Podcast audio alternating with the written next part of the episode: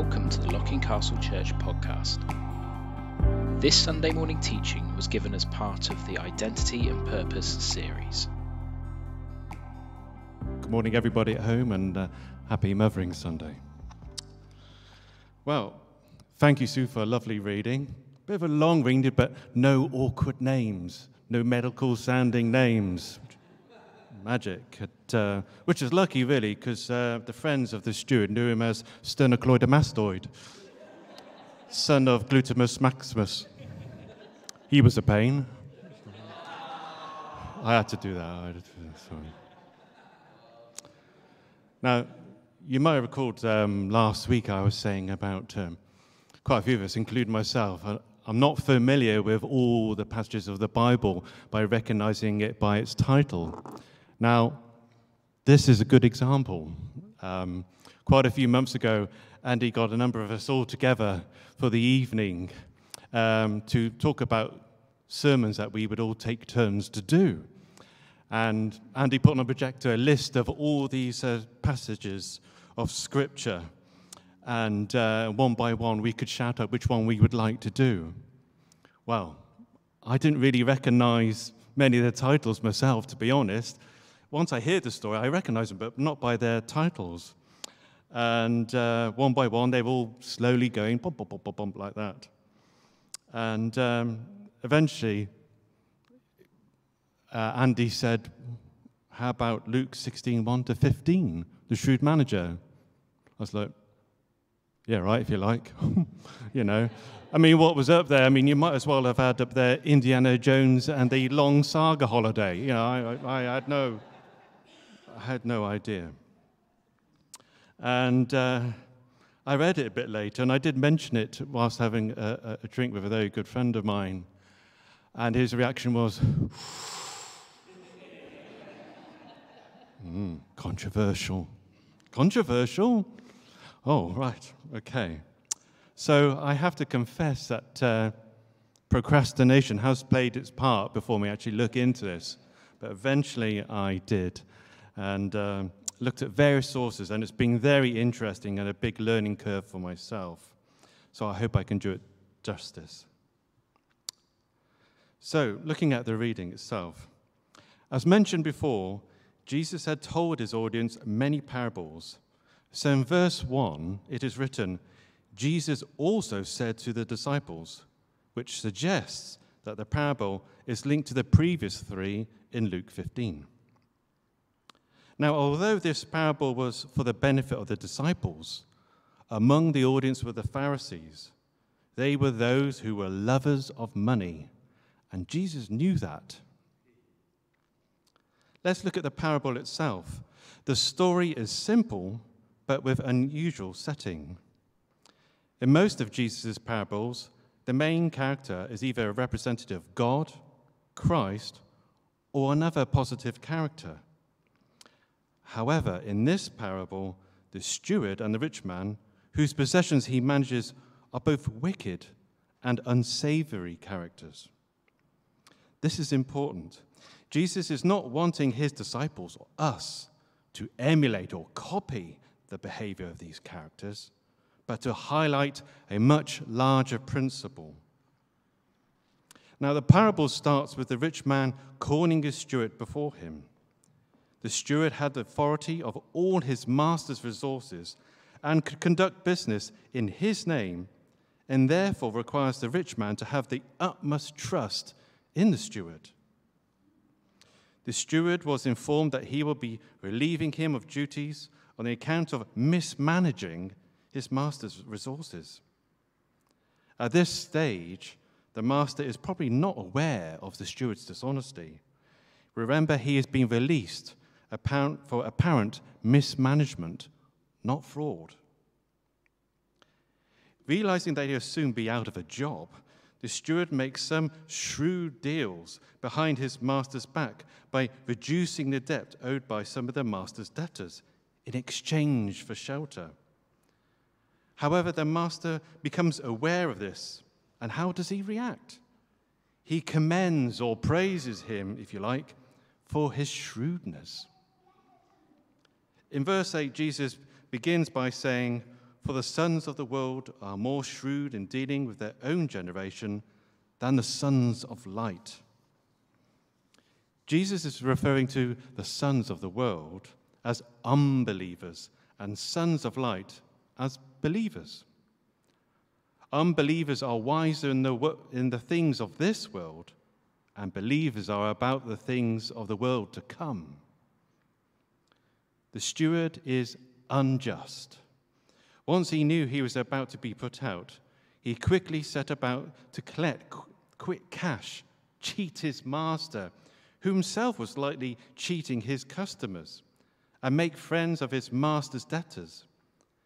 The plan being the debtors would then be obliged to care for him once he lost his job.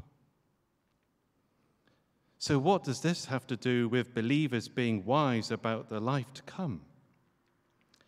Well, Jesus' teachings on wealth is also in the Sermon of the Mount, where Jesus encourages followers to lay up treasures in heaven. Matthew 6, 19 to 21 says, Do not store up for yourselves treasure on earth, where moth and rust destroy, and where thieves break in and steal.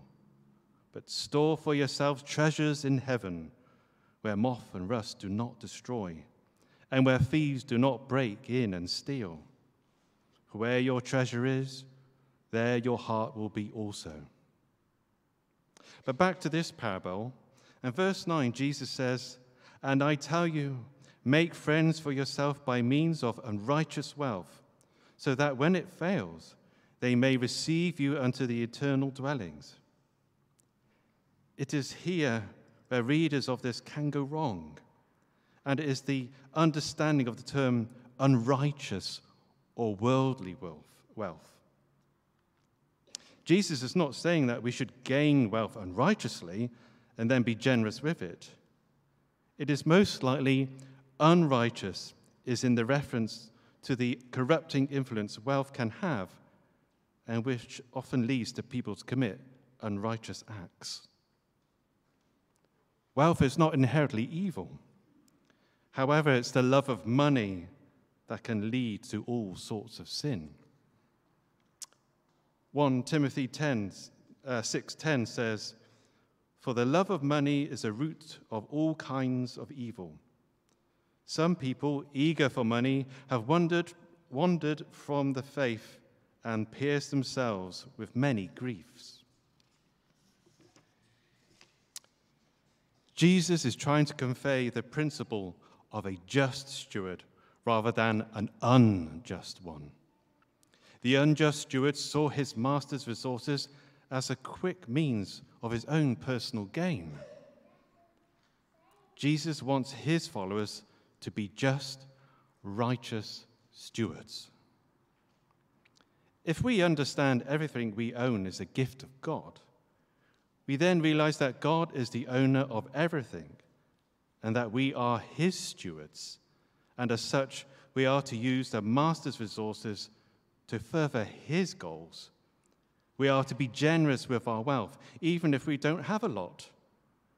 Remember, wealth does also refer to our faith and gifts from God, to use it for the benefits of others. If you don't feel you have a gift from God, then pray about it. Ask. Jesus then expands on this in verse 10 to 12. Whoever can be trusted with very little can also be trusted with much. And whoever is dishonest with very little will also be dishonest with much. So if you have not been trustworthy in handling worldly wealth, who will trust you with true riches? Now, true riches is referring to stewardship and responsibility of God's kingdom along with the accompanying heavenly rewards. The verse continues And if you haven't been trustworthy with someone else's property, who will give you, you, you property of your own? Finally, verse 13, Jesus says, No servant can serve two masters, for either he will hate one and love the other, or he will be devoted to the one and despise the other.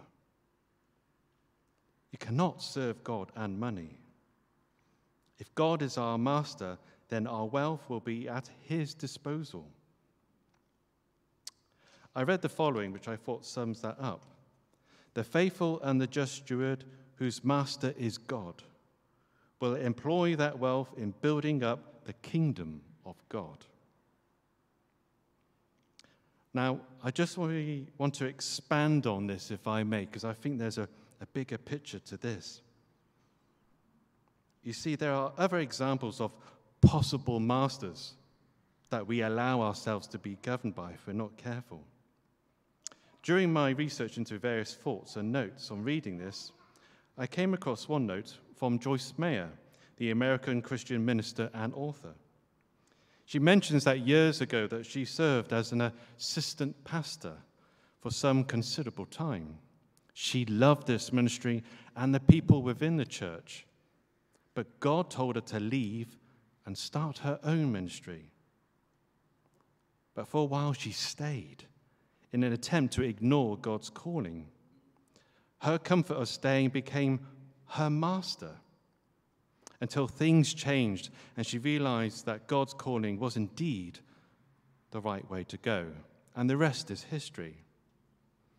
Now, here in this church, we have had three to five people from this church alone who have received a calling from God, some to go into ministry, another to help plant a church, and another to serve and raise money abroad.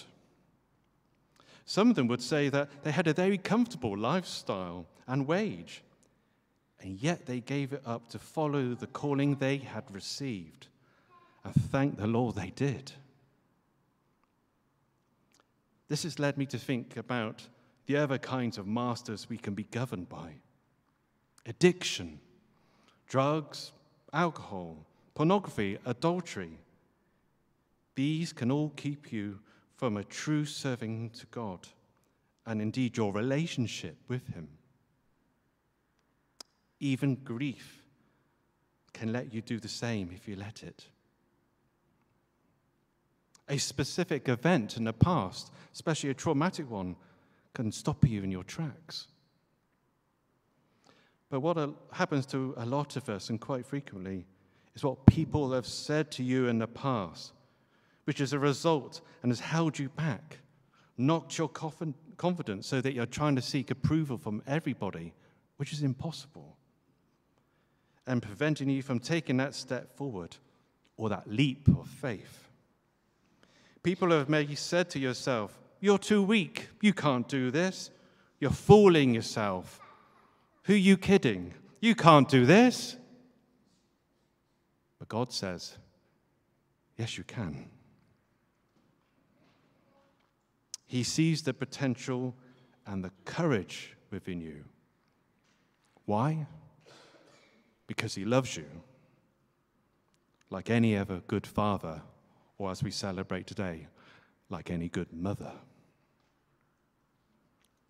Can we pray?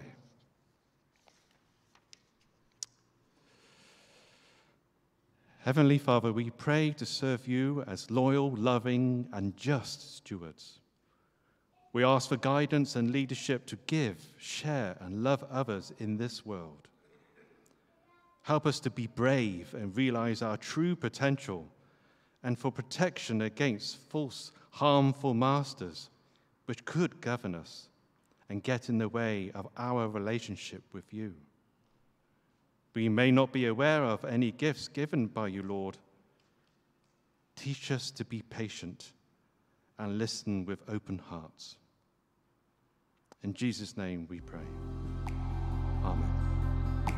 Thank you for listening. If you'd like to find out more about Locking Castle Church, please visit our website at lockingcastlechurch.org.